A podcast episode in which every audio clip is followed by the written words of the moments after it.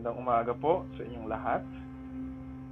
Ilang Sundays na rin po tayo na hindi nakakapag-gather sa ating uh, worship services sa church.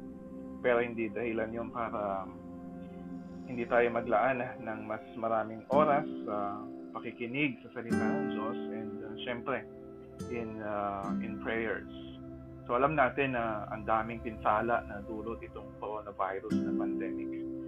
Globally, tanda libo na yung may sakit, libo-libo na rin yung namatay overworked at in danger yung mga hospital workers natin.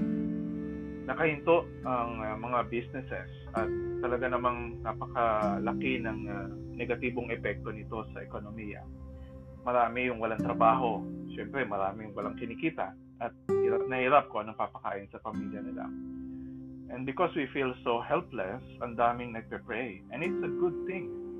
Hindi man natin masagot lahat ng tanong about why these things are happening, One reason kung bakit dumaraan tayo sa mga ganitong sufferings ay para mabawasan yung confidence natin sa sarili natin at mag-increase naman yung dependence natin sa Panginoon. At isang visible expression niyan ay prayer. Whether we pray in private or with our family or online with other Christians. It is good na mas marami tayong oras ngayon at mas maraming dahilan para manalangin. Pero mas mainam din kung maintindihan nating mabuti kung ano ba talaga yung design ni Lord sa prayer. At dito sa Psalm 50 verse 15, ang daming tinuturo sa atin ni Lord about prayer.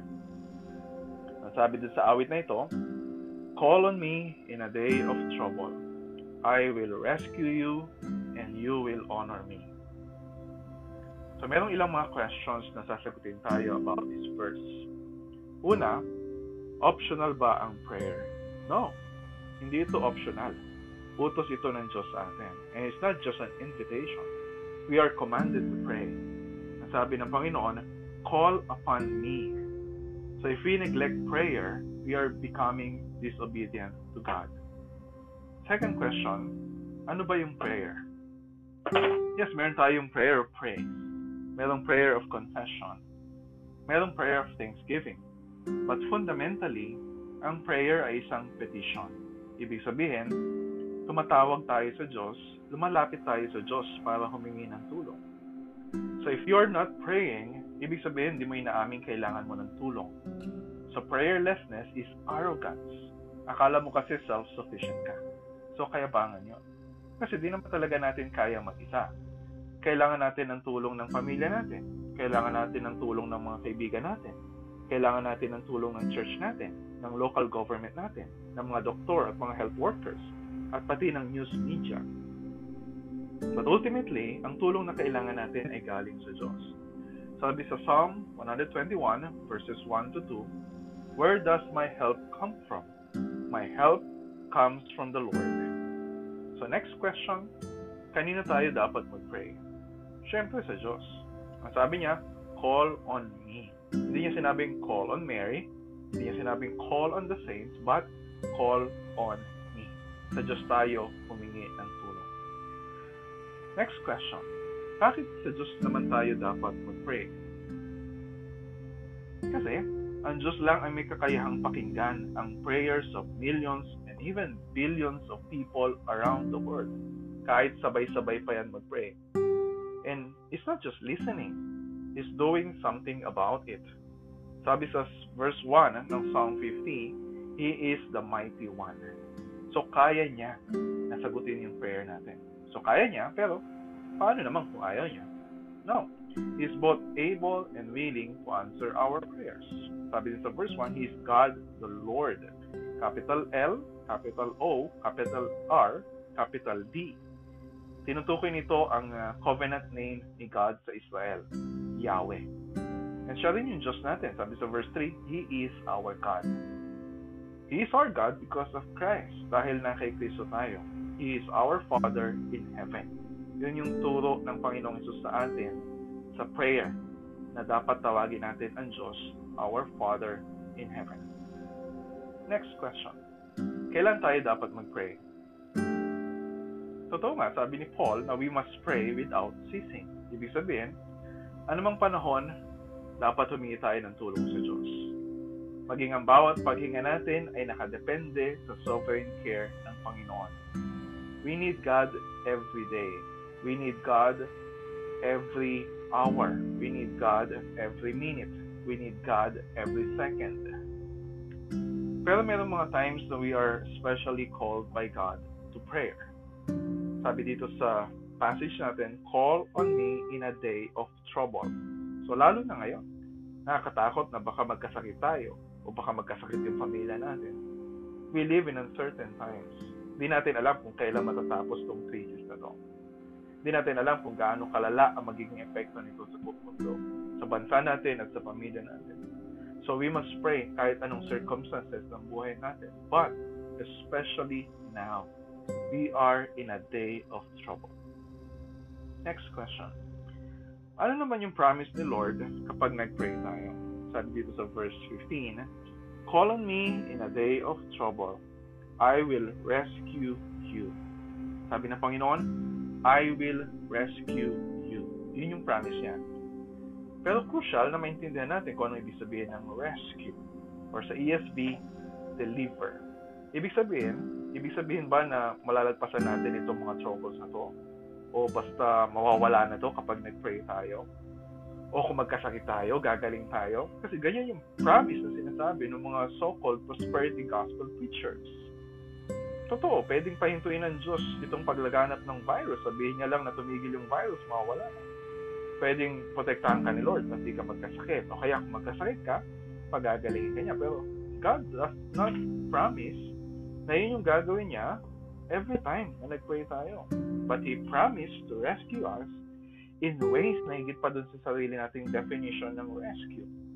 Yes, pwede magtagal pa yung lockdown at home quarantine period natin, but God will give us the grace we need to face these trying times. Siya yung magbibigay ng hope na kailangan natin instead of despair. Siya yung magbibigay ng joy na kailangan natin kapalit ng sorrows na na-experience natin. Siya yung magbibigay ng peace na kailangan natin kapalit ng fears na nararamdaman natin. Yes, pwede kang magkasakit pero syempre, wag naman sana. But He promised to give you faith to endure anumang sakit yung maranasan mo. Pwede kang mamatay. And eventually, lahat naman tayo mamamatay but He promised to rescue you by bringing you to His presence with joy forevermore. Binigay niya na yung rescuer na kailangan natin. Ipinadala na niya yung kanyang anak na si Jesus. Namuhay siya sa mundong ito as a man of sorrows at dinanas ang lahat ng sakit at hirap ng mundo ito. He lived a perfectly righteous life. Namatay siya sa krus para sa ating mga kasalanan, para dalhin yung parusang nararapat para sa atin sinulusyonan na niya yung pinakamalaking problema natin and that's our separation from God. And then on the third day, He rose again. Para ano?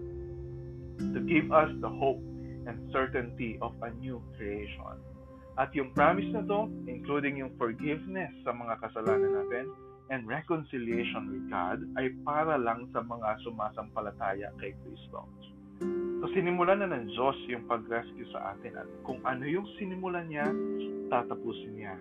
No virus can stop God's rescuing work sa lahat ng kanyang mga anak. And one day, the rescuer, our Redeemer King will return.